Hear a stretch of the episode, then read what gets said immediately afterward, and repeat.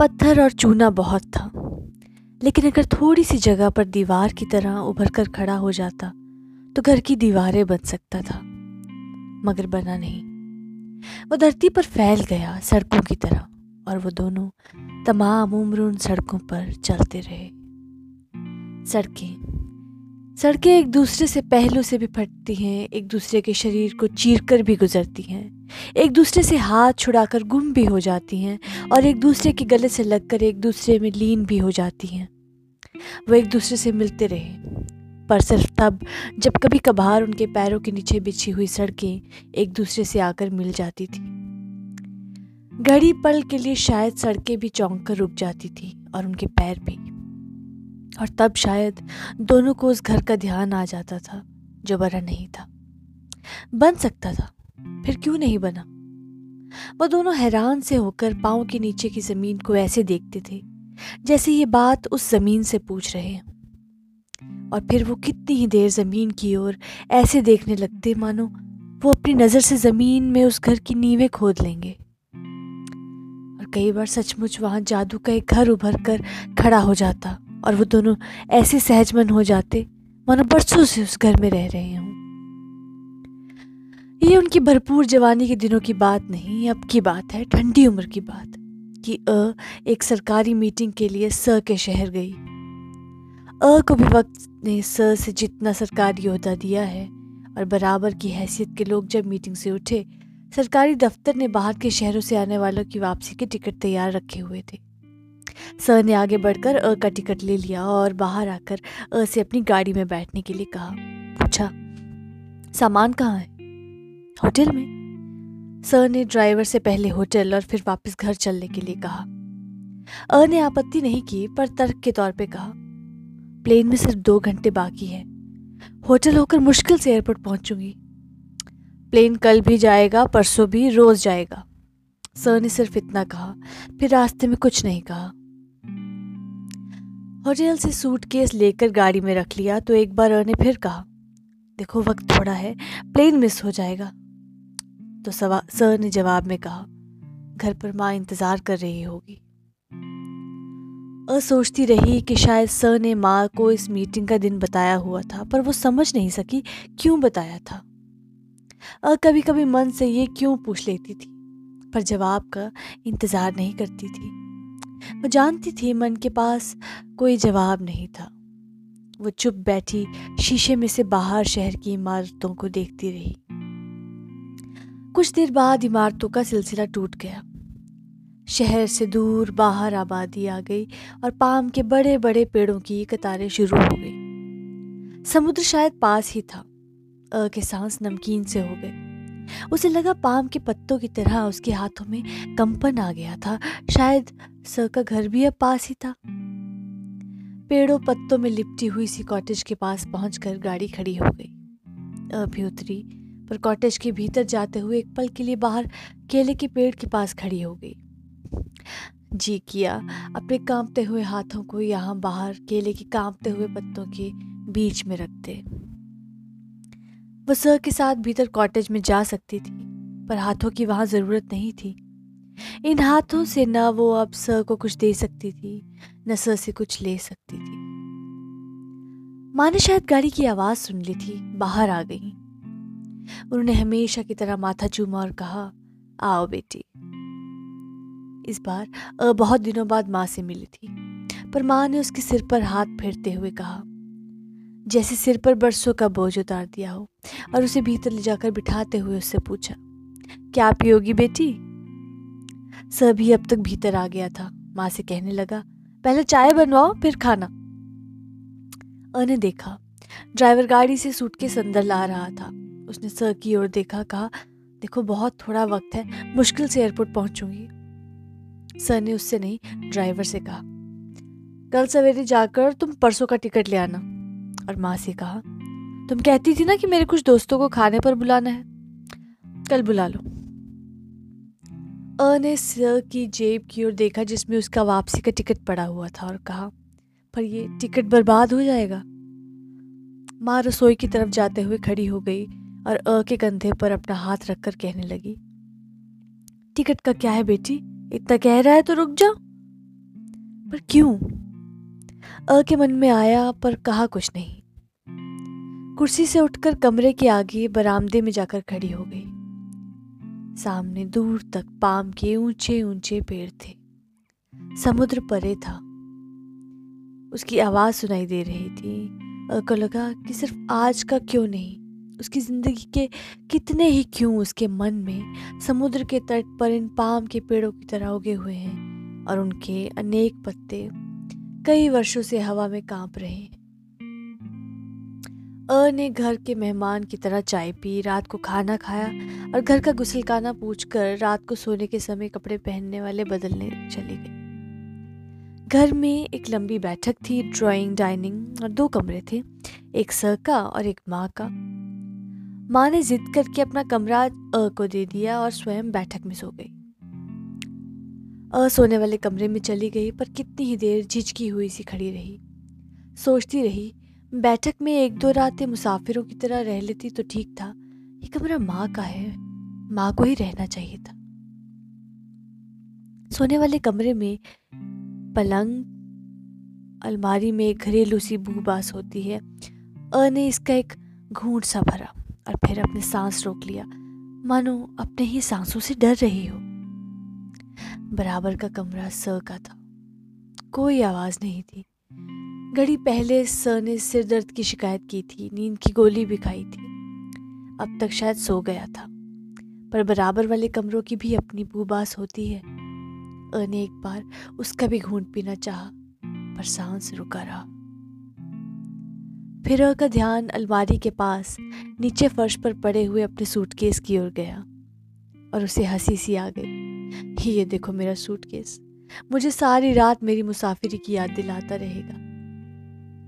और वो सूटकेस की ओर देखते हुए थकी हुई सी तकिए पर सर रखकर लेट गई। और न जाने कब नींद आ गई। सोकर जागी तो खासा दिन चढ़ा हुआ था। बैठक में रात को होने वाली दावत की हलचल थी। एक बार तो अ की आँखें झपक कर रह गई। बैठक के सामने स खड़ा था। चार खाने के नीले रंग की तहमत पहने हुए। अ, ने उसे कभी रात के सोने के समय के कपड़ों में नहीं देखा था। हमेशा दिन में ही देखा था। किसी सड़क पर, किसी सड़क के किनारे, किसी कैफ़े में, होटल में या सरकारी मीटिंग में। उसकी ये पहचान नई सी लगी। आँखों में अटक सी गई। अ, ने भी इस समय नाइट सूट पहना हुआ था, पर अ, ने बैठक में आने से पहले उस पर ध्यान नहीं दिया था। अब ध्यान आया तो अपना आप ही अजीब लगा। साधारण से असाधारण सा होता हुआ। बैठक में खड़ा हुआ स, अ को आते हुए देखकर कहने लगा, ये दो सोफे हैं, इन्हें लंबाई में रख लेते हैं। बीच में जगह खाली हो जाएगी। अ ने सोफों को पकड़वाया, छोटी मेज़ों को उठाकर कुर्सियों के बीच में रखा। फिर माँ ने चौके पे से आवाज़ दी तो अ ने आकर चाय लाकर मेज पर रख दी। चाय पीकर सर ने उससे कहा, चलो, जिन लोगों को बुलाना है, उनके घर जाकर कह आते हैं और लौटते हुए कुछ फल लेते आएँगे। दोनों ने पुराने परिचित दोस्तों के घर जाकर दस्तक दी, संदेश दिए, रास्ते से चीज़ें खरीदी और फिर वापस आकर दोपहर का खाना खाया और फिर बैठक के फूलों को सजाने में लग गए। दोनों ने रास्तों में साधारण सी बातें की थी। फल कौन कौन से लेने हैं, पान लेने हैं या नहीं, ड्रिंक्स के साथ कितने कबाब ले लें, फला का घर रास्ते में पड़ता है उसे भी बुला लें। और ये बातें वो नहीं थी जो सात बरस बाद मिलने वाले किया करते हैं। अ को सवेरे दोस्तों के घर पर पहली दूसरी दस्तक देते समय ही सिर्फ़ थोड़ी सी परेशानी महसूस हुई थी।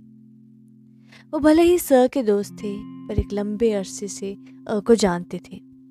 दरवाज़ा खोलने पर बाहर उसे स के साथ देखा तो हैरान से हो उठे, आप? पर जब वो अकेले गाड़ी में बैठते तो स हंस देता, देखा, कितना हैरान हो गया था, उससे बोला भी नहीं जा रहा था। और फिर एक दो बार के बाद दोस्तों की हैरानी भी उनकी साधारण बातों में शामिल हो गई। सर की तरह अ भी सहज मन से हंसने लगी।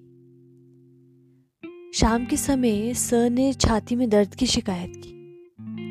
माँ ने कटोरी में ब्रांडी डाल दी और अ से कहा, लो बेटी, ये ब्रांडी इसकी छाती पर मल दो। इस समय तक शायद इतना कुछ सहज हो चुका था। अ ने स की कमीज के ऊपर वाले बटन खोले और हाथ से उसकी छाती पर ब्रांडी मलने लगी। बाहर पाम के पेड़ों के पत्ते और केलों के पत्ते शायद अभी भी काँप रहे थे, पर आ, अ के हाथ में कंपन नहीं था। एक दोस्त समय से पहले आ गया। अ ने ब्रांडी में भीगे हुए हाथों से उसका स्वागत करते हुए नमस्कार भी किया और फिर कटोरी में हाथ डुबोकर बाकी रहती ब्रांडी को भी स की गर्दन पर मल दिया कंधों तक। धीरे धीरे कमरा मेहमानों से भर गया। फ्रिज सर बर्फ़ निकालती रही और सादा पानी भर भर फ्रिज में रखती रही। बीच बीच में रसोई की तरफ़ जाती, ठंडे कबाब फिर से गर्म करके ले आती। सिर्फ़ एक बार जब सर ने अ, के कान के पास होकर कुछ कहा तीन चार लोग तो वो भी आ गए हैं जिन्हें बुलाया नहीं था। ज़रूर किसी दोस्त ने उनसे भी कहा होगा तो तुम्हें देखने के लिए आ गए हैं। तो पल भर के लिए अ, की स्वाभाविकता टूटी। पर फिर जब सर ने उससे कुछ गिलास धोने के लिए कहा तो फिर वो उसी तरह सहजमन हो गई। महफिल गर्म हुई, ठंडी हुई और जब लगभग आधी रात के समय सब चले गए को सोने वाले कमरे में जाकर अपने सूटकेस में से रात के कपड़े निकाल कर पहनते हुए लगा कि सड़कों पर बना हुआ जादू का घर अब कहीं भी नहीं था। ये जादू का घर उसने कई बार देखा था, बनते हुए भी, मिटते हुए भी, इसलिए वो हैरान नहीं थी। सिर्फ़ थकी थकी इसी तकिए पर सर रखकर सोचने लगी। कब की बात है? शायद पच्चीस बरस हो गए होंगे। नहीं नहीं, तीस बरस। जब पहली बार वो ज़िंदगी की सड़कों पर मिले थे। अ किस सड़क से आई थी, स कौन सी सड़क से आया था, दोनों ही पूछना ही भूल गए थे और बताना भी। वो निगाह नीचे किए, ज़मीन में नीवे खोदते रहे और फिर यहाँ जादू का एक घर बनकर खड़ा हो गया और वो सहज मन से सारे दिन उस घर में रहते रहे। फिर जब दोनों की सड़कों ने उन्हें आवाज़ें दी, वो अपनी अपनी सड़क की ओर जाते हुए चौक कर खड़े हो गए। देखा, दोनों सड़कों के बीच एक गहरी खाई थी। स कितनी देर उस खाई की ओर देखता रहा, जैसे अ से पूछ रहा हो कि इस खाई को तुम किस तरह पार करोगी। अ ने कहा, कुछ नहीं था, पर स के हाथ की ओर देखा था, जैसे कह रही हो, तुम हाथ पकड़कर पार करा लो। मैं मज़हब की इस खाई को पार कर आ जाऊँगी। फिर स का ध्यान ऊपर की ओर गया, अ के हाथ की ओर। अ की उंगली में हीरे की अंगूठी चमक रही थी। स कितनी देर तक देखता रहा, जैसे पूछ रहा हो, तुम्हारी उंगली पर ये धागा लिपटा हुआ है, इसका मैं क्या करूँ? अ ने अपनी उंगलियों की ओर देखा और धीरे से हंस पड़ी थी, जैसे कह रही हो, तुम एक बार कहो, मैं कानून का ये धागा नाखूने से खोल दूँगी नाखूनों से नहीं खुलेगा तो दांतों से खोल लूँगी। पर स चुप रहा और अ भी चुप खड़ी रह गई थी। पर जैसे सड़कें एक ही जगह पर खड़ी हुई भी चलती रहती हैं, वे भी एक ही जगह पर खड़े हुए चलते रहे। फिर एक दिन स के शहर से आने वाली सड़क अ के शहर आ गई थी और अ ने स की आवाज़ सुनकर अपने एक बरस के बच्चे को उठाया था और बाहर सड़क के पास आकर खड़ी हो गई थी। स ने धीरे से हाथ आगे करके सोए हुए बच्चे को अ से ले लिया था और अपने कंधे से लगा लिया था। और फिर वो सारा दिन उस शहर की सड़कों पर चलते रहे। वे भरपूर जवानी के दिन थे। उनके लिए न धूप थी, न डर। और फिर जब चाय पीने के लिए वो एक कैफ़े में गए तो बैरी ने एक मर्द, एक औरत और एक बच्चे को देखकर एक अलग कोने की कुर्सियाँ पहुँच दी थी। और कैफ़े के उस अलग कोने में एक जादू का घर बनकर खड़ा हो गया था। और एक बार अचानक चलती हुई रेलगाड़ी में मिलाप हो गया था। सर भी था, माँ भी और सर का एक दोस्त भी। की सीट बहुत दूर थी, पर सर के दोस्त ने उससे अपनी सीट बदल ली थी और उसका सूटकेस उठाकर सर के सूटकेस के पास रख दिया था। गाड़ी में दिन के समय ठंड नहीं थी, पर रात में ठंड थी। माँ ने दोनों को एक एक कंबल दे दिया था, आधा सर के लिए और आधा अ के लिए और चलती गाड़ी में उस साझे के कंबल के किनारे जादू के घर की दीवारें बन गई थी। जादू के घर की दीवारें बनती थी, मिटती थी, और आखिर उनके बीच खंडरों की सी खामोशी का एक ढेर लग जाता था। स को कोई बंधन नहीं था, अ को था, पर वो तोड़ सकती थी। फिर ये क्या था कि वो तमाम उम्र सड़कों पर चलते रहे? अब तो उम्र बीत गई। अ ने उम्र के तपते दिनों के बारे में भी सोचा और अब के ठंडे दिनों के बारे में भी। लगा कि सब दिन, सब बरस पाम के पत्तों की तरह हवा में खड़े काँप रहे थे। बहुत दिन हुए। एक बार अ ने बरसों की खामोशी को तोड़कर पूछा था, तुम बोलते क्यों नहीं? कुछ भी नहीं कहते। कुछ तो कहो। पर स हंस दिया था। कहने लगा, यहाँ रोशनी बहुत है। हर जगह रोशनी होती है, मुझसे बोला नहीं जाता। और उनका जी जी किया था कि वो एक बार सूरज को पकड़कर बुझा दे। सड़कों पर सिर्फ़ दिन चढ़ते हैं, रातें तो घरों में होती हैं, पर घर कोई था ही नहीं, इसलिए रात भी कहीं नहीं थी। उनके पास सिर्फ़ सड़कें थी और सूरज था, और स सूरज की रोशनी में बोलता नहीं था। एक बार बोला था वो चुप सा बैठा हुआ था जब ने पूछा था, क्या सोच रहे हो? तो वो बोला, सोच रहा हूँ, लड़कियों से फ्लर्ट करूँ और तुम्हें दुखी करूँ। पर इस तरह से अदुखी नहीं, सुखी हो जाती। इसलिए अ भी हंसने लगी थी और स भी। और फिर एक लंबी खामोशी। कई बार अ के जी में आता था, हाथ आगे बढ़ाकर स को उसकी खामोशी में से बाहर ले आए। वहाँ जहाँ तक दिल का दर्द है।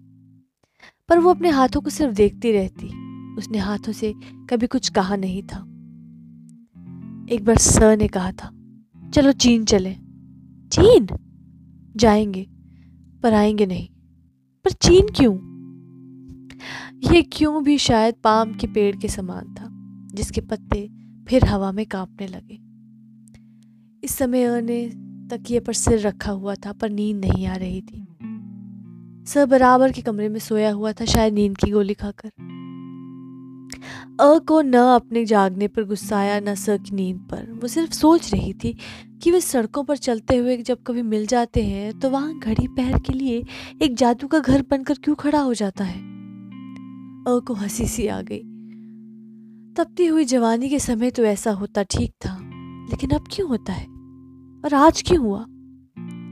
ये न जाने क्या था जो उम्र की पकड़ में नहीं आ रहा था। बाकी रात न जाने कब बीत गई।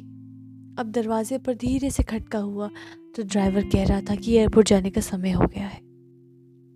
मैंने साड़ी पहनी, सूटकेस उठाया सब भी जागकर अपने कमरे से आ गया और वो दोनों दरवाजे की ओर बढ़े जा रहे थे, जहाँ बाहर की ओर उस सड़क का रास्ता खुलता था।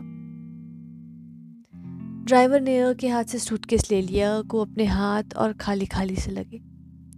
वो दहलीज के पास आकर अटक सी गई, फिर जल्दी से अंदर गई और बैठक में सोई हुई माँ के खाली हाथों से प्रणाम करके बाहर आ गई। फिर एयरपोर्ट वाली सड़क शुरू हो गई, खत्म होने को भी आ गई, पर स भी चुप थी और अ भी। अचानक स ने कहा, तुम कुछ कहने जा रही थी? नहीं, और फिर वो चुप हो गया। और फिर अ को लगा, शायद स को भी। कि बहुत बहुत कहने को था। बहुत कुछ सुनने को था।